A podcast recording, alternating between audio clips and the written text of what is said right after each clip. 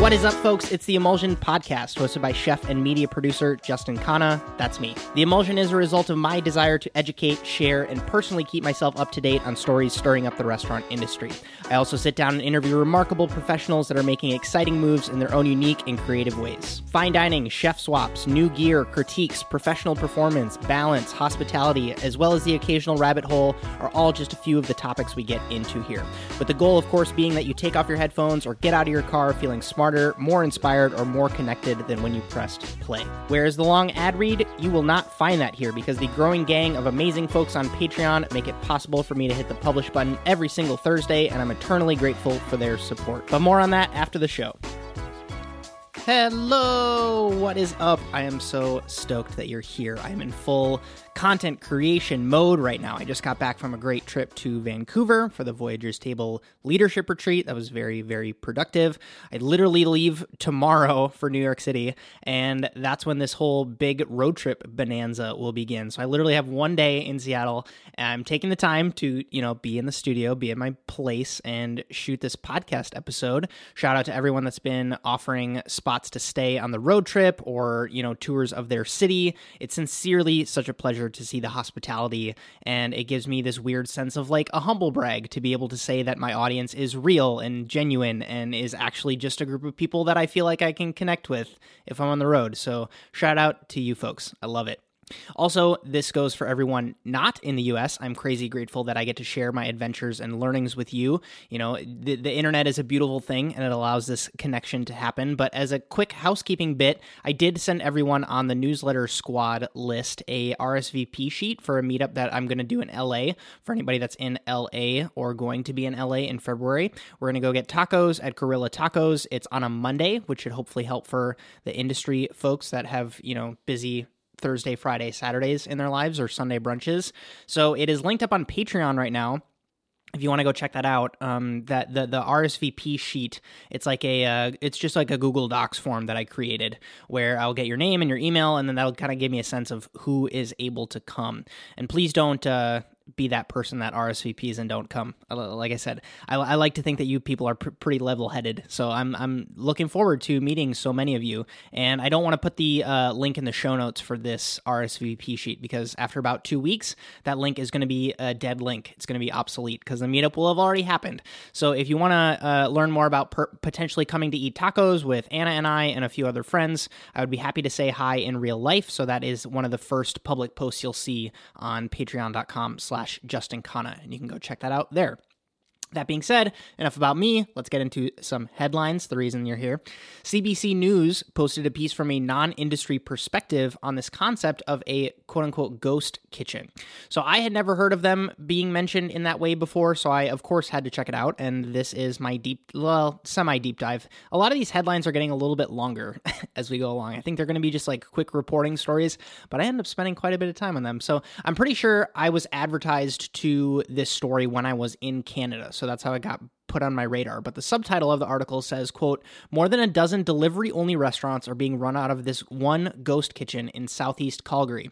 It's a new business model that capitalizes on the popularity of delivery apps in Canada. End quote. And this isn't all that different from the story that we covered from that app uh, a few weeks back called So in Texas, where they were doing some really awesome, like all inclusive Chinese food. And when I say all inclusive, that means you pay ten ninety nine for the for the chicken dish, but then they don't charge you like delivery fees on top of it. Like what you see in their menu is what you get. And so it's uh, working a little bit outside of air of Uber Eats because they take the delivery service in house. They have like a fleet of drivers that delivers to them and they also have their own app.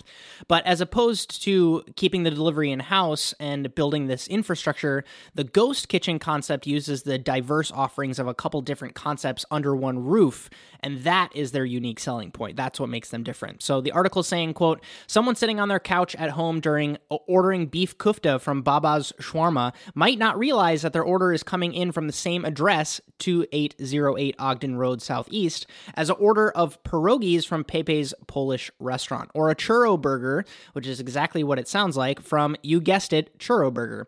Each is advertised as a separate business, end quote.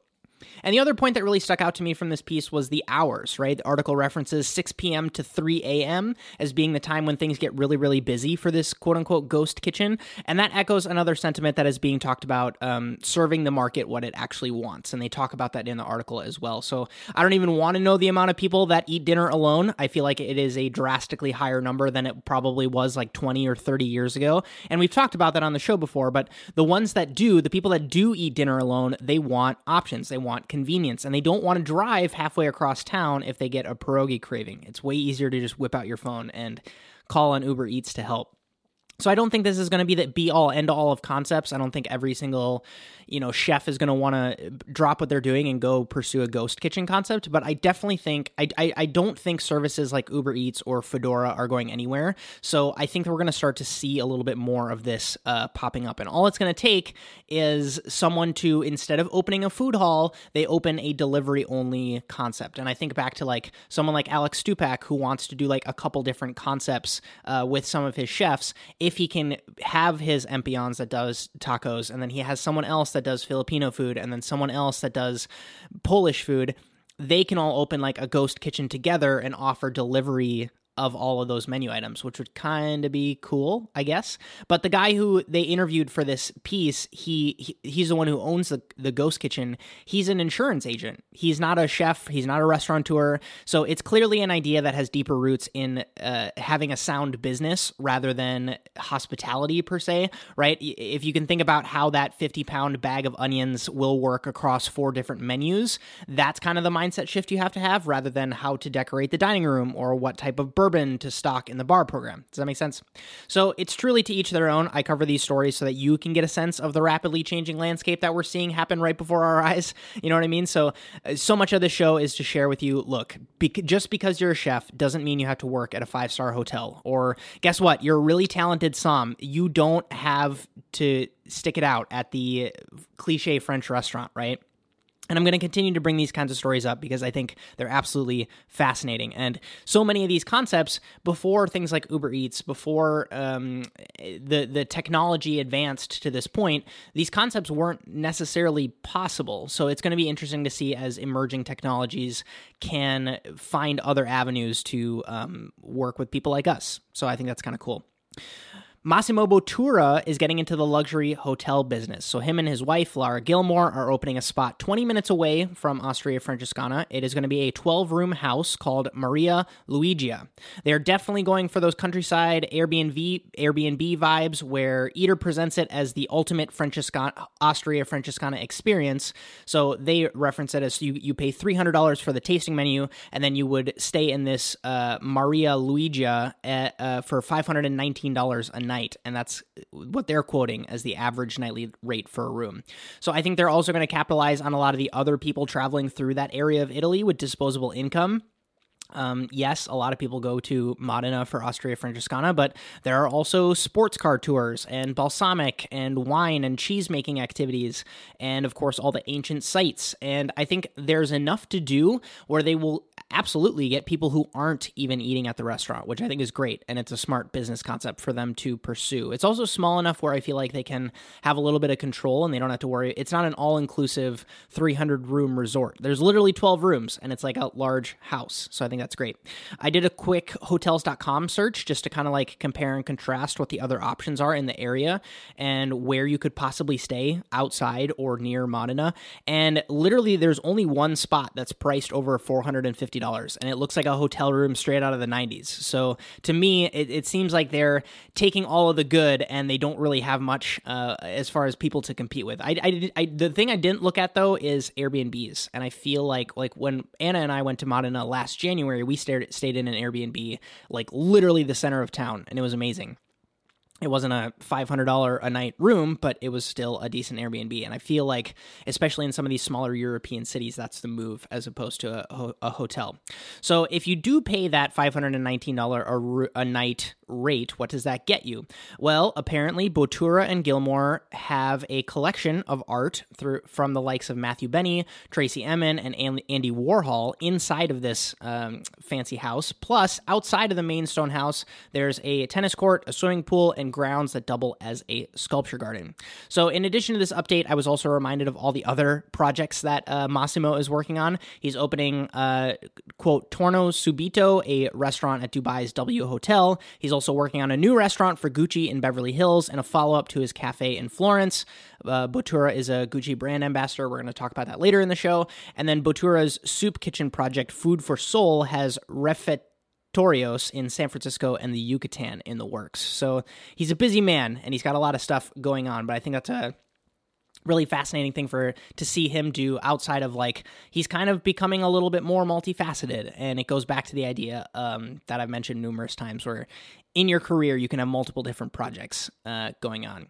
So, next up, this is one of those headlines that I'm covering because I was so surprised by the concept and the ethos of the article, not necessarily the actual content of the article. And this actually begins um, a bit of a Grub Street tear. So, uh, on the headlines front, we got like four Grub Street headlines in a row, so strap in for that. This headline reads, quote, introducing the underground gourmet Plan B restaurant Determinator, end quote.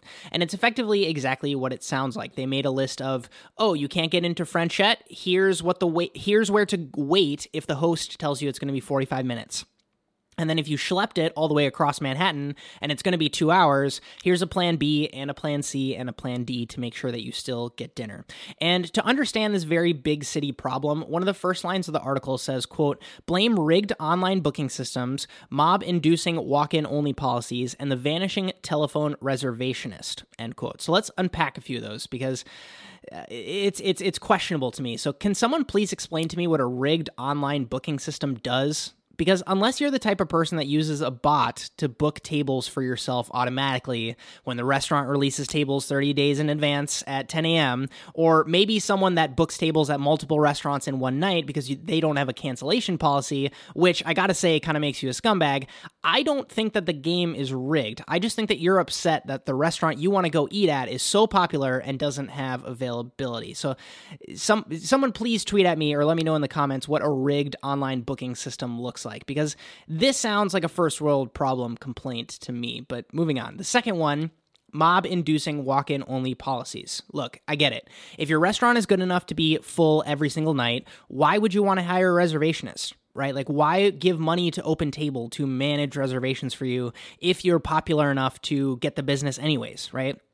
If you couldn't care less about Googling your guests before they arrive, why would you take reservations, right? However, from the guest perspective, and this is me trying to be my own from my own guest perspective. What's frustrating for me is the fact that yes, I am going to have to drive 33 minutes to get to your restaurant because traffic sucks on a Friday night. And yes, it is cold outside. And no, I don't want to get an order of wings from the bar across the street when I wait. I came all the way over here because I want to eat your food. And it's frustrating when you'll sometimes call and they'll say things like, "No, we can't put your name on a list until your whole entire party's here," right? And I also totally get the fact that some people probably ruined it for all of us that you know they'll say that they're a party of four they say they'll be there in 40 minutes they don't show up for an hour and a half the table sits there and everybody in line is pissed because they see a table of four that's just sitting there and someone leaves a nasty yelp review and boom in-person walk-ins only. That's the system we're going to follow because Jack's party of four didn't show up last week, right? But still, I think that having some sort of level structure of like, it's going to be 20 minutes, it's going to be about an hour, and then getting to the point where literally telling people if they call on the phone, there's no chance in hell you're getting a table tonight, that can maybe ease a little bit of those, like some of those initial pangs that come, that come with telling the customers no, because that's part of the problem, right? No, no restaurateur, no hospitality professional enjoys telling the customer no. Um, unless you're kind of like one of those weird sociopaths that that gets a kick out of that. But you know, I digress. I saw a really great model at this place called State Bird Provisions in San Francisco, and I want to use that kind of as a case study because back in the day, they would take reser. I'm not sure if they do this now anymore, but they would take reservations, but they would also accept walk-ins, so that if you didn't get a table through a reservation, all you had to do was show up in advance of one of their seatings. So I think they opened at five. So if you showed up at like 4:30 and stood in line, like stood outside the restaurant and waited for like 30 minutes, chances are you're probably going to get a table, or they'll put you on a list for their like their second seating at seven. And then, like, that was a kind of a simple way to make everybody happy while fusing a couple of these different concepts. I think that um, the one and only constant walk ins only can be harmful for, for, for certain places, especially like if you're in one of those trendy neighborhoods that people have to travel to get to. But I, I, I don't know. I thought the state bird provisions concept was awesome of them being able to, like, yes, if you want to plan in advance, we're happy to take you. But if you want to wait outside, and they would also have like a 10 seat or like 12 seat counter um, where you could get in. And it was so funny. My first time eating at State Bird Provisions, I stood. I didn't even take a seat at the counter. I stood at the end of the counter with my friend John, and we that's how we had our first meal at State Bird Provisions. Um, but I digress. Back to the article. So the last piece that they bring up is this vanishing telephone reservationist listen, pal, just because you're going to try to sweet talk them or carry on about the fact that you're a writer for Grub Street doesn't change the fact that they are packed tonight, right? Like, there's no amount of schmoozing that's going to get you a table sometimes. They're just full. And aside from the people that truly enjoy the spoken telephone reservation systems at restaurants, like if you really enjoy doing that job, I think a lot of that work is better left to software or messaging bots or online services, right? It's cleaner, you can take deposits, it's faster, it's available 24 7, and it's actually a little bit more fair, right? Because Pete Wells and my mom have the same chance at getting a table if it's a little bit more um, just timing based. Like if you log on at 10 a.m., you're probably going to be able to get a table. And I think that's a little bit more, there's something awesome about that, right? Um, because it's a little bit more of a level playing field. So I promised I would also speak on the utility of this piece. I didn't really find that much, but it's definitely linked to their thousand best list that we covered a few weeks ago, which I think is absolutely crazy smart of them, right? Being able to provide alternatives that are, you know, tested and will give you a great night if your first choice is full is a great way to provide value. And I'm really, really glad that they published this piece.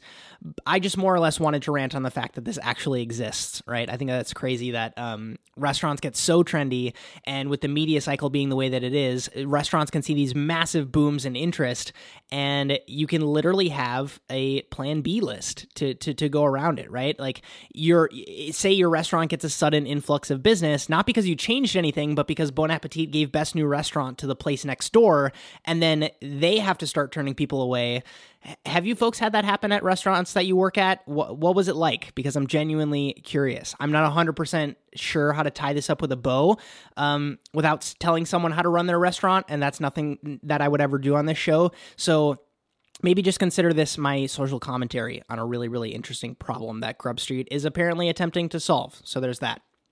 The it's been a minute since we've chatted through a restaurant review here on the Emulsion the Emulsion podcast. So when I saw Adam Platt's review of Benno by Chef Jonathan Benno, I thought it would be cool to take a look through. So here we go.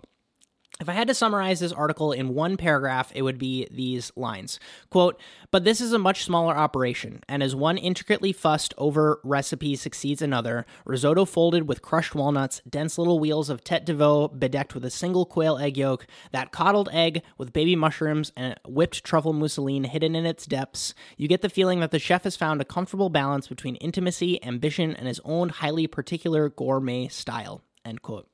And what's important to talk about eh, before we get into this review a little bit deeper is the history of Chef Jonathan Benno. And what's interesting about this concept, this Benno concept, is to kind of see this uh, peak, this this summit of the evolution of Chef Jonathan Benno's kind of career arc, right? So, for those that don't know, he ran Per Se for quite a long time, and he was able to leave and secure some funding to create Lincoln, which was a insane space, right?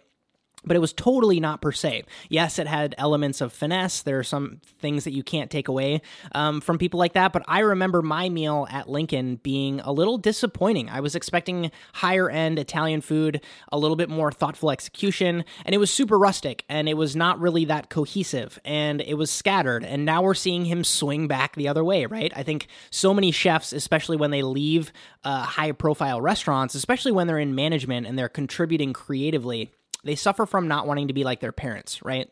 Which in this example is the restaurant that they just left. The parent you don't want to be like your parents, you don't want to be like the restaurant that you just left. And what happens is they'll kind of rebel against it and do a different type of food or a different price point or try to focus on a different target market or you know like maybe they'll do they'll they'll they'll do a dessert restaurant or a brunch spot. And when i see this review when i see the food all the gorgeous photos that they took and i see the dining room which you should definitely check out in the article because like i said they're gorgeous um, that's all always available in the show notes by the way. I see jonathan benno probably this is the space that jonathan benno probably wanted to open after he left per se.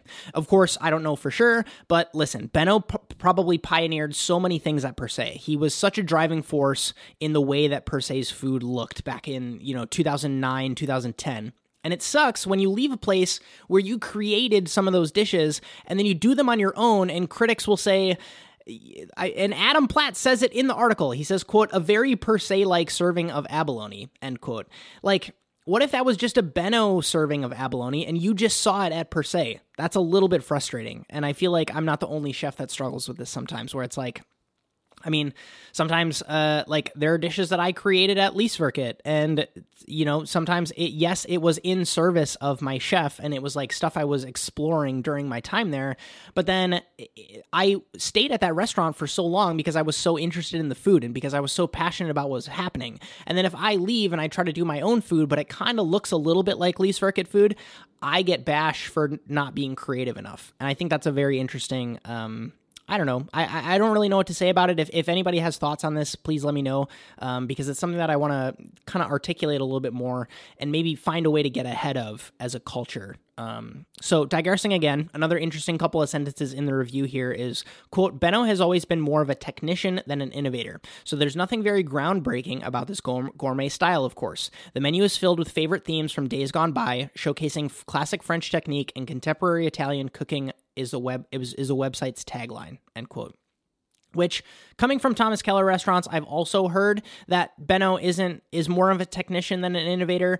Like he's insanely technically sound. He can do so many things with food. He's he's very very um, disciplined and skilled but he's not going to create the next green apple balloon if that makes sense. And I truly think that's so hard to come up with something new these days. And so there's value in saying, you know, look, I'm super passionate about classic French technique. I love pasta. I love Italian food. So that's what I serve at my restaurant, right? And there's nothing wrong with that. So if anything, it's way more impressive than the kid down the street trying to copy Jordan Kahn or Grant Achatz and saying that they're being quote unquote creative, right? So I, I don't want Adam Platt's criticism of Benno being more of a technician than an innovator to come across as negative, um, because of course his job is to try to find the next uh, hot trendy thing. So of course he's going to be a little bit more, uh, he's going to downplay that a little bit, right?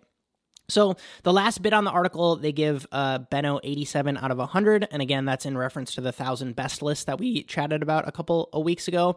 And a cool piece that they also include at the end of the review was the ideal meal, which I applaud because it seems like they visit the restaurant numerous times. It seems like, um, especially from the photos that they took, they were able to get a little bit of um, a photo shoot from themselves and try a couple of different things. And that doesn't always happen with all reviews, right? Because as a diner, I like to be able to know what to order especially if I'm only going to have one meal in New York City and I want to eat at Benno. I would want to know what to order from the perspective of someone who's been there a couple of times. So the next headline, you remember uh, Sebastian Bras? That's the chef who gave back his Michelin stars last year. He's back in the news because Michelin awarded him two stars in their 2019 guide, and he's stuck with them apparently. Michelin saying, "quote Last year, when Sebastian Bras expressed his wish to not see his establishment in the guide, his restaurant Suquet was in a full transition period. The emotion and sincerely expressed by the chef was really touched us, and after much consideration and reflection, we decided to give the chef time to mature his concept and his culinary history." And agreed to not mention his address in the guide. Nevertheless, our inspectors have not stopped following the restaurant, which offers very high quality cuisine. As a result, after finding that within a year the chef had redefined his concept, we made the decision to recommend again to our readers his exceptional address. Not mentioning this address to our readers was therefore against the rapport and trust that we've built with them over many years. And that's kind of like, must be nice, huh? No, must be nice to just like, oh, darn, I got two Michelin stars again. I think this goes back to my frustration with the world's 50 best bending over backwards to seem more quote unquote inclusive and to avoid the negative press, right? Sometimes you just have to take the good with the bad. And that's what Michelin is kind of doing. They're playing an infinite game here. They're like, we know why our guide exists, we know we provide value. And some people might not like it, but this is what we do. And I applaud that. I applaud them for kind of like sticking their heels in. And it's a funny piece that that Michelin said that a restaurant had no choice but to live under the pressure, um, which is so funny because it's true, right? I see that as I saw that as a tipping point for Sebastian last year. The pressure was on. He was probably super frustrated with everything that was happening. But the reality is, if you're going to be in the arena, you have to be willing to take the cheers and the boos that come with being in the arena. And we're all going to respect you for it because we know what it also feels like to be in the arena. And I don't think this will be the last time that we see a chef give back the Michelin stars, but I'm certainly happy to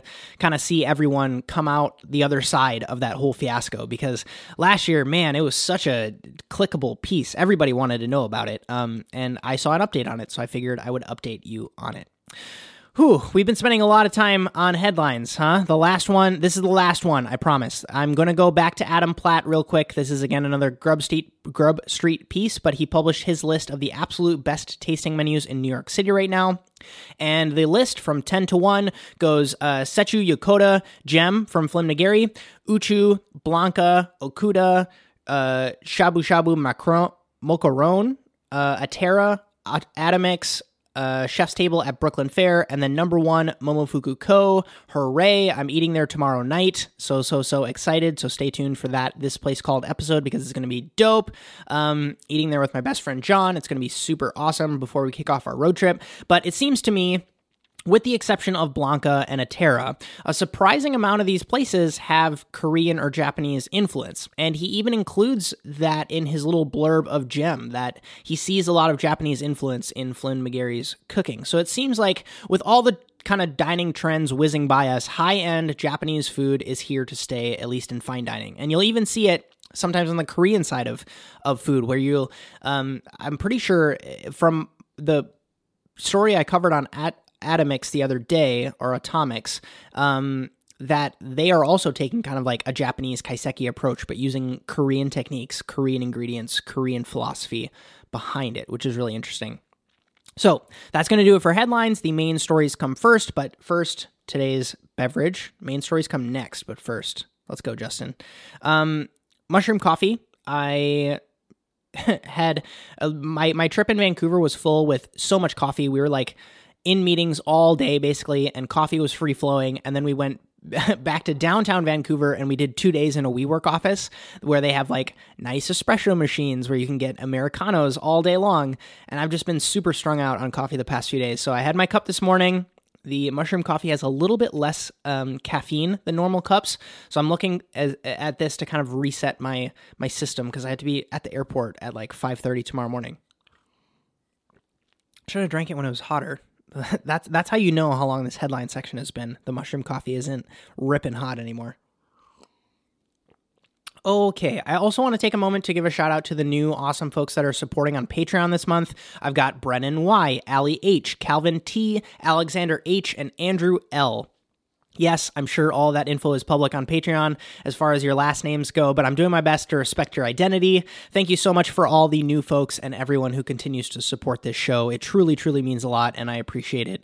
It doesn't also just support this show, it supports like all of my content that I'm creating. So, really, really, really, um, it means a lot. So, thank you. And I also hope that if you aren't supporting, you're enjoying some of that. If you are supporting, you're enjoying some of that bonus content um, that I'm dishing out over on Patreon. So, if you want to learn a little bit more about how you can financially support what I do, that is linked up in the description of this podcast or right below this YouTube video. Okie dokie. Staying on the Grub Street train, I guess this is also another Grub Street article. We've got this piece here called, quote, I don't want my dinner to also be an ad, end quote. Which, as someone who is wanting to use advertising and sponsorships and partnering with brands as a way to support what I do, I thought this was a super interesting article. So let's talk about this rant that um, Chris Crowley went on. Chris Crowley is the author. And he starts with the example of a concept by Lexus called Intersect by Lexus. And it's in all caps. It's it's very loud and, and in your face. And they've got locations right now in New York City, in Dubai, as well as in Tokyo. But this one in particular, the New York one, is is unique because it's run by Danny Meyer's Union Square Hospitality Group, which little known fact, I didn't know that that opened like that. So and it's apparently showing, quote, restaurant critics from both the New York Times and Eater reviewed Intersect by Lexus, and even more surprisingly, each critic seemed to kind of like it. The Times critic Pete Wells writes, quote, I'd go well out of my way to eat upstairs at Intersect again. And on Eater, Ryan Sutton opines that the staff, quote, can afford to experiment a bit more, end quote, and that an independent restaurant writes because Lexus and ultimately its parent company Toyota underwrites the whole thing. End quote. So there's the good, but then Crowley references the point that I was kind of waiting for him to make when he talks about Danny Meyer and the chef, um, Chef Gregory Marchand. Quote: This is not to d- knock Meyer, Marchand, or anyone else who works at Intersect. Take Toyota's money and maybe a free car and run, I say. But there is something undeniably irritating about a major corporation co-opting the tenets of fine dining to put some added shine onto its hubcaps. Intersect seems to offer a serviceable, if somewhat tame, dining experience. There are obviously talent, talented people working there, but it's a bummer to think about the original boundary pushing food that they might otherwise be cooking. End quote. So if you're kind of sensing the blood that this guy is, um, is is feeling after his experience there because he then talks about the fact that great restaurants tell stories there's an identity behind them they're trying to say something with their food and giving examples of the work of David Chang and Gramercy Tavern and JJ Johnson and complaining that quote the only story that Intersect tells is quote buy a car End quote. And he continues to speak on a couple of other issues, which you're free to read in the full article that's linked up in the show notes. I'm going to reference a few of them in a second, but I wanted to make my case here on this article because it's a line we're continually seeing to blur and bend and twist as the landscape and economics change. So, this concept is nothing new, right? A company sponsoring a chef or a company putting money to get their name out to a restaurant, right? I remember the first time I truly saw brand partnerships was with uh, Ferran Adria and his apron. Does anybody remember that back in the day?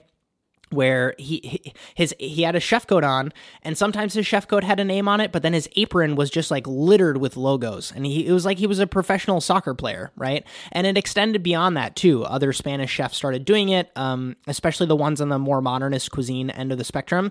And the article references chefs partnering with brands on projects like kellogg's and bmw and food and wine. And people forget that michelin was a tire company that they wanted to use the work of fine dining restaurants to sell more tires and they just did it in like a not so direct way. And then we talk about Massimo Bottura doing stores in Gucci or, you know, Tiffany stores in New York serving breakfast. Th- these higher end brands clearly see the value in partnering with chefs and fusing hospitality and in person events into their businesses. And it's way easier for Lexus to interact with someone for a $95 dinner as opposed to asking them to spend $37,000 on a new coupe, right? So I took a look at the website, this Intersect by Lexus website. I browsed the menu. It sounds like they're going to be changing the chef out every four to six months as kind of like a chef in residence program. They encourage people to come in again um, because like the chef is new, the menu's probably changed, so you should probably come in again. And it's true to the pillars of the concept. Uh, the pillars that they cite on their website are quote culinary, design, entertainment, hospitality, and technology End quote. So, what stood out to me was the fact that the menu wasn't all that creative or all that affordable either. It was like very modern American. Um, there's no starter on the menu that's cheaper than $18, and the most expensive main course reads beef tenderloin, short rib, artichoke, olive tamarind, and that costs $46. That's like the most expensive main course on the menu. And this is coming from me, right? The guy who hates when people talk about price with restaurants. But I can't help but think, wasn't the point of partnering with Lexus and creating this fusion concept to like help cut costs and make the business a little bit more profitable, right? Like, yes, it's a Union Square hospitality concept, so there's no tip involved. And yes, it's in, New York City and the rent's probably like extortion. But to me, I think this concept would have some stronger legs to stand on if it partnered with chefs that are executing on the higher end and essentially helping make their food a little bit more accessible, right? Where it's like, we're going to take um, I don't know, the chef from Momofuku Ko, and we're going to do a pop up with him, and the tickets are a little bit more affordable and accessible. But even saying that, I catch myself wondering if they that would alienate their target market, right? Like pricing yourself in that seventy-five to one hundred and fifty dollar check average attracts a certain type of consumer, and those are also probably the people who are considering a Lexus if they're in the market for a car. So boom, bam, Bob's your uncle. We just got our market cornered, right? So that's that's kind of interesting to me as well.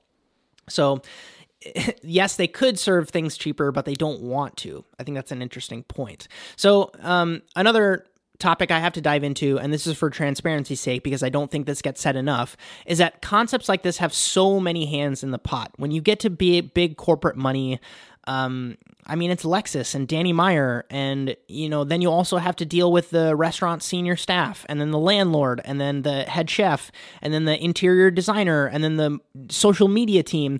When you build a behemoth of a concept, if everyone's on the same page, it's really sustainable to kind of like go together in one decided direction. However, I see this as a case of being a little bit too big and a little bit too scattered. They're trying to like have too many people the the the the too many chefs cooks in the kitchen analogy comes to mind and it clearly shows in the product as the author of the article says, right? He seems a little bit confused with his experience. So if they were a little smaller, a little bit more nimble, a little bit more focused, they might have the room to experiment a little bit more and then create an identity for themselves instead of seeming like they just sold out to Lexus, right? I feel like a lot of people uh, envision this concept as that. And I can only imagine, right? New menu changes probably have to be approved by how many people, right? Every social media post has to be super buttoned up because, oh, you don't want to piss off the guys at Lexus if you post a photo of a new dish and they don't like how it looks, right? And I guess this leads to me to my main question, which is a bit rhetorical, but you can maybe answer it for yourself if you have one. But the, my, my, my it's it's how to find the right mix of you know on one hand you're partnering with a brand that's probably a great fit for the food that you're trying to do or the concept you're trying to launch, and they can provide financial resources and marketing resources and aesthetic resources and Maybe they have an audience on their social media that they will send to you. And the benefit of being affiliated with a brand is kind of like this unsaid perk, right? Like, oh, Lexus trusts the chef to run their concept kind of thing.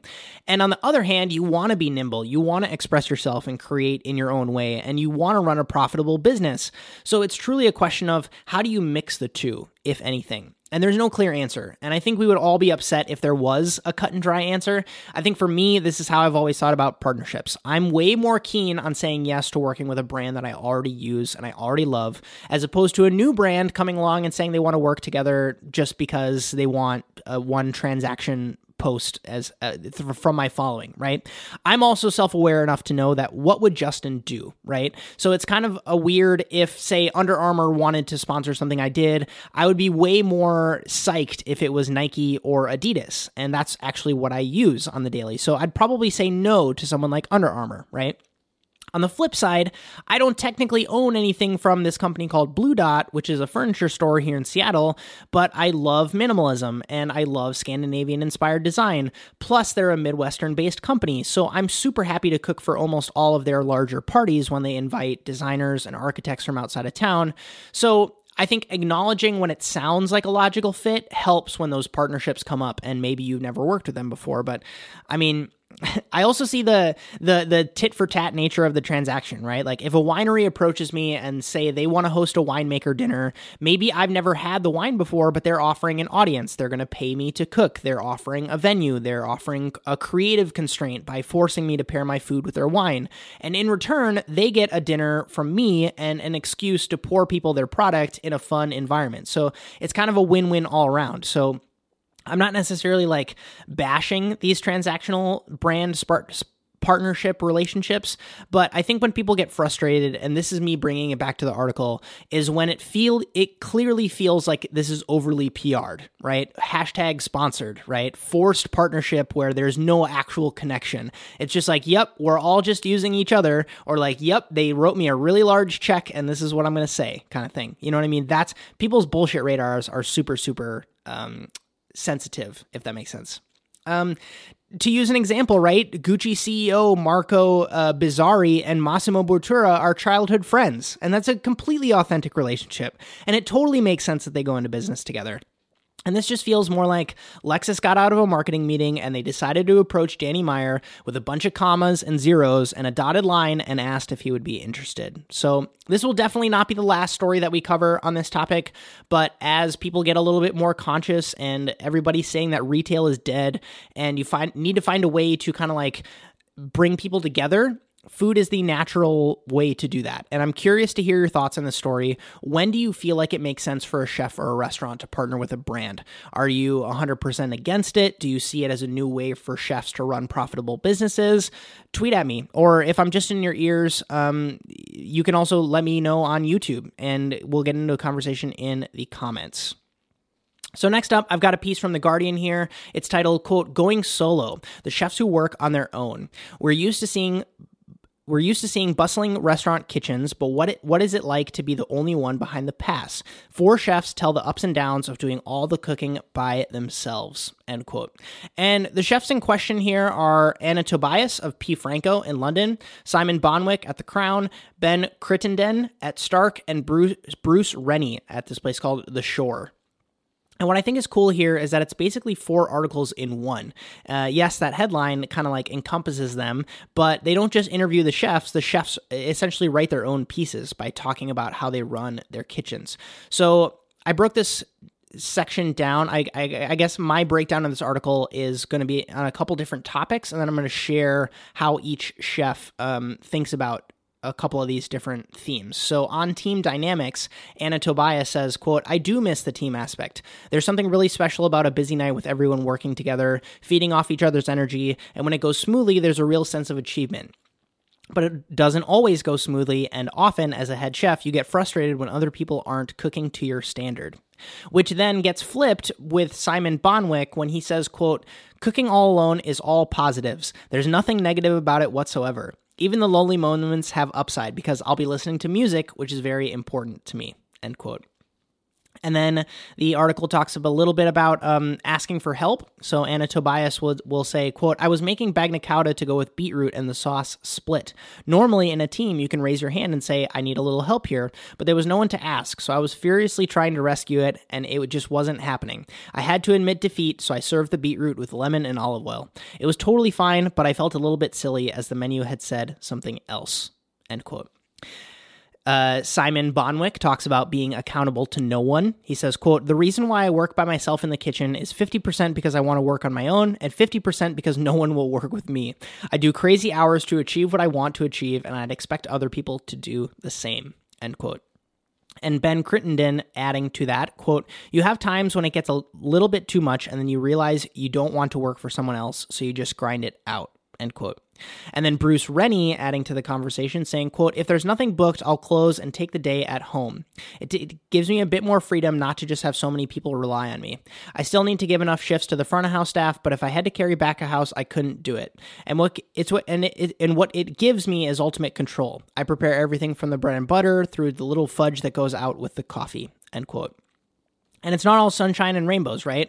Uh, Benny, Ben Rennie saying, "quote The psychological implications of working alone are huge. I'm alone all day, and I'm an alcoholic, and I've had issues with depression. I have to keep myself very engaged and very busy, and sometimes I take sometimes take myself out and go speak to the guys at the cafe down the road. I would love to have creative discussions with people and that real bouncing of ideas." End quote. Gonna take a sip of a uh, mushroom coffee here. When I hear these stories, right, a couple of examples come to mind. One was this amazing little restaurant in Brooklyn called Take Root. I don't know if anybody remembers that place. Uh, I actually reminded myself to email Elise Kornack, who is the chef there, and she's apparently retreated to the Catskills to work on her own creative projects. I'm not sure what's happening with her, but I would love to have her on the podcast and even do a dinner with her. But Take Root was her and her wife project. Uh, Elise was in the kitchen. She would do this really elegant, vegetable forward, seven course tasting menu, and her partner would do the wine. And it was like 14 seats, I think. And it really opened my eyes to like, oh shit, you don't need a whole brigade to do some really awesome food. And then they also earned one Michelin star when that place was open. And I can only imagine um, they were probably actually being a little bit profitable on that business. So I thought that was a really interesting concept. And the other example makes me think of those opening scenes in the movie uh, 42 Grams, where that chef goes on that rant about how he hates when you go out to eat at a restaurant and the chef isn't there. So he's kind of committing to be there every single day, blah, blah, blah. And yep, the restaurant closed and his wife got divorced. Um, spoiler alert. But they got two Michelin stars, so it was worth it, question mark. I'm not entirely sure. So I've certainly gone through a paradigm shift myself. I'm guilty of voicing the same frustrations. Um, I love the idea of treating it like a concert. If you pay to go see Kendrick Lamar, you would kind of be pissed if someone else was up on stage lip syncing his music. And so I thought the same thing applied to chefs. But one really important piece of advice kind of changed my outlook on this whole idea, and it's this. If you if you can't leave if the thing that you own can't function without you there, you don't have a business, you have a job. And I'm going to kind of say that in a different way if if you are beholden to the success of your business if by you being on vacation your business can't function and if the only time that the business makes money you're there you don't have a business you have a job and that was a really interesting tipping point for me and it was really hard to hear but books like the e-myth revisited and the lean startup and four hour work week they're all some of them are over on my uh, shelf there. They all really opened my eyes to the fact that yes i can still do this thing that i love. I can still get those shots of adrenaline and the excitement from a killer dinner service. I can still have pride in what I create, but it doesn't have to be at the expense of my happiness or my health or my relationships. And I can build systems that so that the thing can function without me. And I found a lot of joy in creating those systems in the past couple years. And it's kind of reinvigorated my drive to work with teams. Um, and it's one of the reasons most of my pop ups in 2019 will be marketed under Voyager's table because I value being part of a team more than I value the ego boost that sometimes comes along with saying that I did everything, right? And uh, some admittedly part of it was that in 2018 2017 i needed to prove to myself that i could host a couple thousand dollar dinner by myself i needed to prove to myself that i could charge this price point for what i was doing and people would actually pay for it and once i kind of checked the box then it was over. And then it was like, okay, I did it. And I, I, talk about holding those hollow trophies sometimes. Um, I was kind of like left at the finish line and I looked around and nobody was there because I was just by myself. And so I don't know. It's just an interesting thing because, in all honesty, uh, being part of a team, being part of something larger than you allows for more output. And with the quality, if the quality of experience is better, then that's great, at least in my opinion. So I think it's funny that balance is always kind of forced on us sometimes. This is me getting a little bit philosophical, right? Like, cool, you run service all by yourself, but then the restaurant is closed when you get sick or if you cut your finger or when you get too drunk the night before. And then it's kind of like, yes, you were going ham, but then you have to be closed. And so then, like, over the total course of the year, you probably worked the same amount of hours as someone who was taking it a little bit easier. And then can you really say that that's better than having a boss? Because instead of one person being mad and upset that you have to miss work, now every single person who booked a table is upset, and now you've got a scarlet letter on your reputation. And I just think so much of this is ego based, and it's just really interesting to um, see people be really transparent and admit that this is how they they they want to run um, their careers. So, also, I need to add this as a caveat because listen, to each their own. I'm not going to tell you how to live your life. I just feel particularly qualified to talk about this because I've been on both sides of this coin, right? I know what it feels like to be a cog in a 70 person machine. I know what it feels like to lead a very small, talented kitchen team. I also know what it feels like to be 100% on my own, like I said. And I'm also leaning now more towards the team element because for me, I genuinely enjoy being able to take a guilt free vacation. I like the fact that my videos make money while I'm sleeping. I like being able to choose when I work. But Clearly, from the article's varied perspectives, some people are horrible at doing those things. And so, my takeaway for you is hopefully that fact is okay. Um, and hopefully, having the self awareness to acknowledge some of these things is the true unlock. And I don't want you to be the person that opens a restaurant because you want to impress people. That would be my nightmare. Uh, I, I, don't want you to do that, right? So do it because you know it makes you the happiest if you're going to open a restaurant. So who knows? Maybe this is the first time you're hearing about this kind of a business and you're like, holy shit, I suck at working with people. I wish I could just open a place of my own and be the only one in the kitchen. Boom, you're welcome getting into the last article of the show here, this is a bit of a selfish one. I wanted to clear the air because two stories were published and it's kind of a murky situation. So, a lot of you know the first restaurant I ever worked in was in the town I grew up in. It was in Appleton, Wisconsin. It was this place called Cena. And it was a kind of 35 seat world bistro, is what they called it. And the kitchen team was the executive chef, a dishwasher, and me. It was super, super small, super intimate. And I, it was really my first time cutting my teeth in working in a restaurant. And so I also credit it with it being a great first restaurant experience. But this article came out in the Post Crescent, which is the, the, local newspaper in town, and it was it was basically sharing the news that Cena was closing, and so I had to look into it. And judging by the fact that uh, it had two articles come along with it, you can probably see where this is going. Um, so Appleton, Wisconsin has this main drag, right? And Cena is on that main drag. And a few blocks down from there, there's this Japanese spot called uh, Katsuya, and they also closed. So Cena closed, Katsuya closed. They're just a couple blocks apart. And the real story is yes, the Cena space is closing and they're going to turn it into a more music friendly space. And that totally makes sense to me because we used to have live music on Friday and Saturday nights when it was a restaurant. So that totally makes sense. But the chef, Colton Roberts, and then actually one of my mom's friend's sons is going to take over the Katsuya place, and then it's going to be called Fress. So it's like the ex Cena guys are going to go and open a new restaurant, and it's going to be called Fress, and that is slated to open in the next couple of months. So that's kind of a weird update, but it's my show, so I can talk about whatever I want. Actually, I was trying to get Colton and Jim on the phone to contribute to this and hear their perspective on their plans, and I'm still going to do that. I'm going to still hop on the phone with them. It just might have to be tomorrow, and I want to get the publish the the episode published by tomorrow. So, um that phone call with my old boss will be published as a old like a bonus piece of content on patreon because i just think that's kind of fun uh, but yeah that's the news the first restaurant i ever worked in is closing as a restaurant that's basically what i wanted to talk about um, yeah, I'm just kind of setting the record straight for some of my Appleton, Wisconsin listeners because a lot of people sent me, uh, "Have you seen this headline? Cena's closing," and I was like, "Hmm, let's read into that a little bit." So there's that. Last up, industry style, we have direct answer. You folks send me a direct message, and with your permission, I like to answer it here in a way that might help the greater good. This question comes from LOL Logan for the win. He says, I've been working with food for the last 13 years. I'm turning 27 on Friday. Congratulations. For me, food hasn't always been a passion, but always an easy job.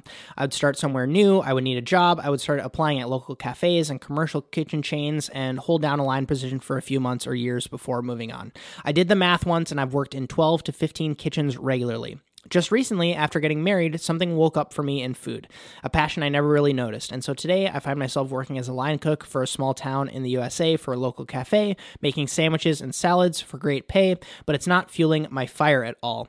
How does someone like me, with no culinary school at all, no network, no experience in fine dining or quote unquote high caliber food, step into that world coming from the commercial world of cooking? Think Outback Steakhouse or Red Robin. Um, and he says, We can dialogue more if I need more clarity. Great question.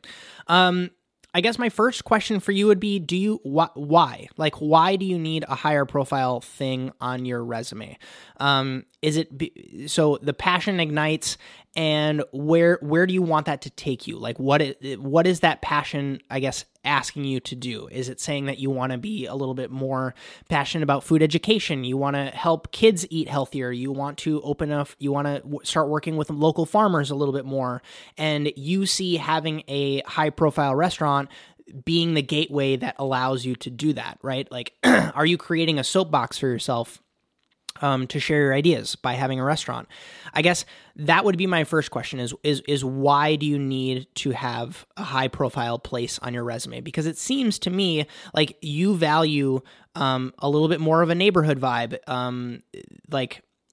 But it also seems from your question that great pay isn't going to inspire you. So, is it a case of you are seeing some of these chef's table episodes or like these a little bit more uh, higher profile places and you're wanting to figure out what they're all about. If so in my ask jk uh, episode that i just did i feel like i did a de- pretty decent job at answering that. Um, basically what i say is um, you you should just stage. Like there's there's it seems like to me there's nothing holding you back from doing that. Yes, you might say that um, Outback and Red Robin isn't a great resume piece to get in a in, into a kitchen, but don't apply for the sous chef job you know what i mean like saying that you can you you can navigate a kitchen in a way that um, can bring value to a place is sometimes enough right and being able to say i want to apply for a prep position because I have all this restaurant experience, but I want to do something a little bit more elevated.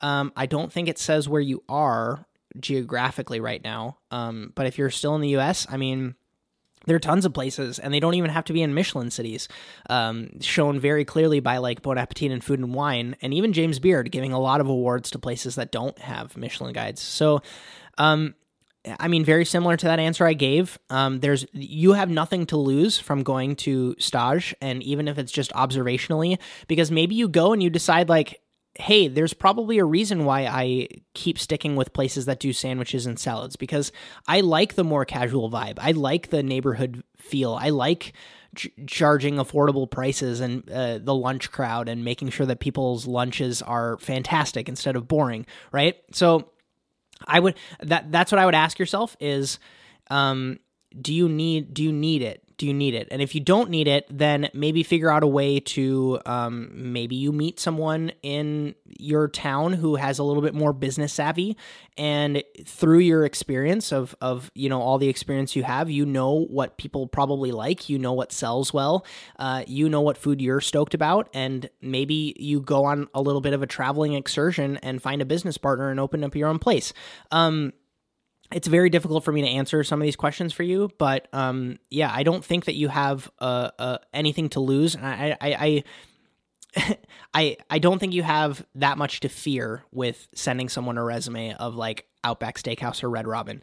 Because I mean most chefs I know had a job like that where they um they either worked at a chain or they worked at a McDonald's or a Subway um because that's kind of like the entry point for for a lot of people. So I don't think you have anything to be ashamed of. I think you're better off using some of my free email templates and getting a foot in the door in one of these places and and then you'll you'll be able to go from there.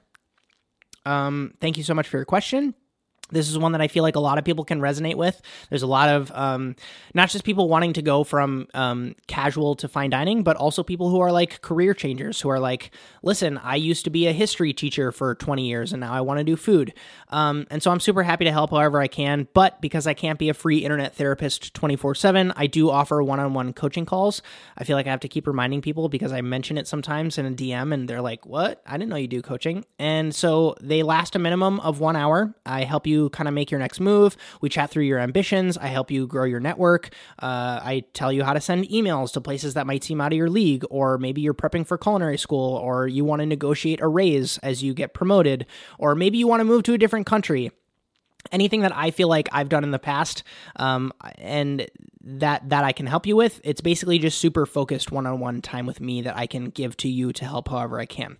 So that's available for your convenience on justinkhanna.com slash coaching, and I would love for you to check it out. In our non industry story this week, I've got a few to share here. I wish I could recommend Super Bowl commercials. I personally didn't find any that interesting. Did anybody like Super Bowl commercials particularly? So, um, sorry about that. Kraig Adams, who is a guy who I've been following along for a long time, he posted a 72 hours in Bangkok travel video, and I really, really enjoyed that. His vlogs seem to be getting better and better, and so that is linked up, of course.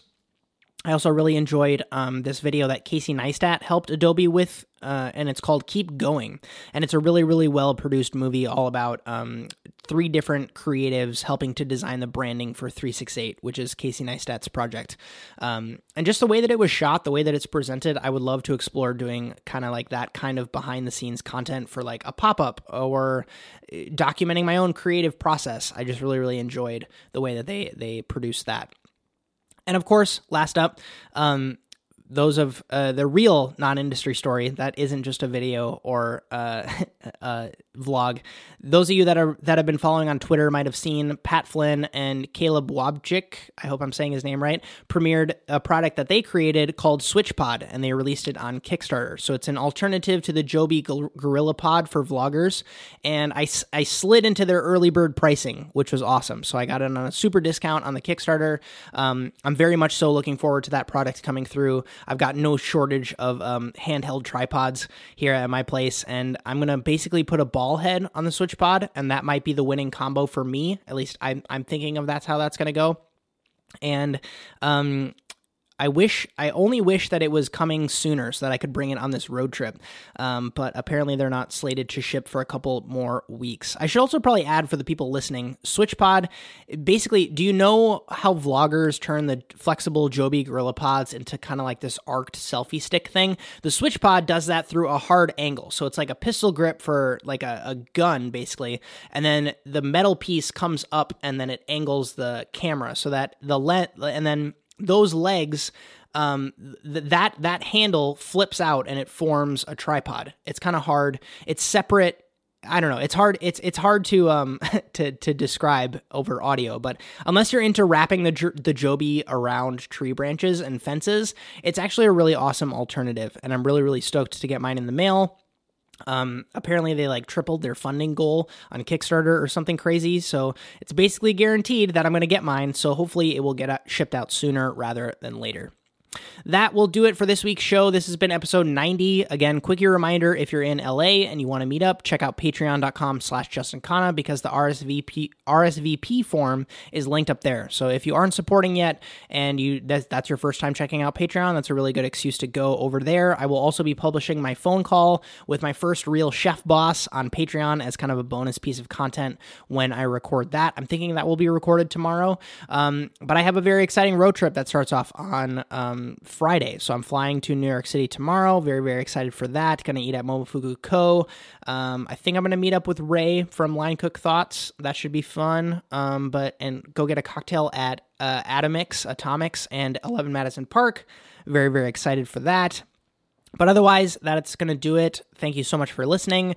Outro Justin is going to tell you the rest. We did it. You're in outro land now. Thank you so much. I appreciate your ears more than you'll ever know. Hey, by making it to the end, you're the type of person that I want to speak to directly. This little production is constantly growing. If you enjoyed this episode, if you like what I'm trying to do with this show and want to make sure more people can find us, a free way to help out that takes less than three minutes is to leave the emulsion a great review on iTunes. If you didn't enjoy this show, please also leave a review. I'm happy to take any constructive feedback you've got. If you want to learn more about supporting the show with your hard-earned cash, patreon.com slash Justin Khanna is the place to do that. I've got tiers starting at just $1 per month. Let's say you just like being involved through suggesting stories to be covered or asking questions to my interview guests. You can stay up to date by following along on Twitter or Instagram. That is linked up in the description for your convenience or always available on justinkhanna.com. If you're on YouTube and listening, you can take this show on the go because this is available on all podcast platforms, including Spotify. And if you prefer video versions of things like my interview shows or the shorter intermezzo episodes and you're listening audio only, please check out my YouTube channel to see more of that. Now's normally where I'd say my name is Justin Khanna, and I hope you have a good one, but you've probably got another podcast episode to listen to, so I'm just gonna get out of the out of the way here. Excuse me. Pardon me.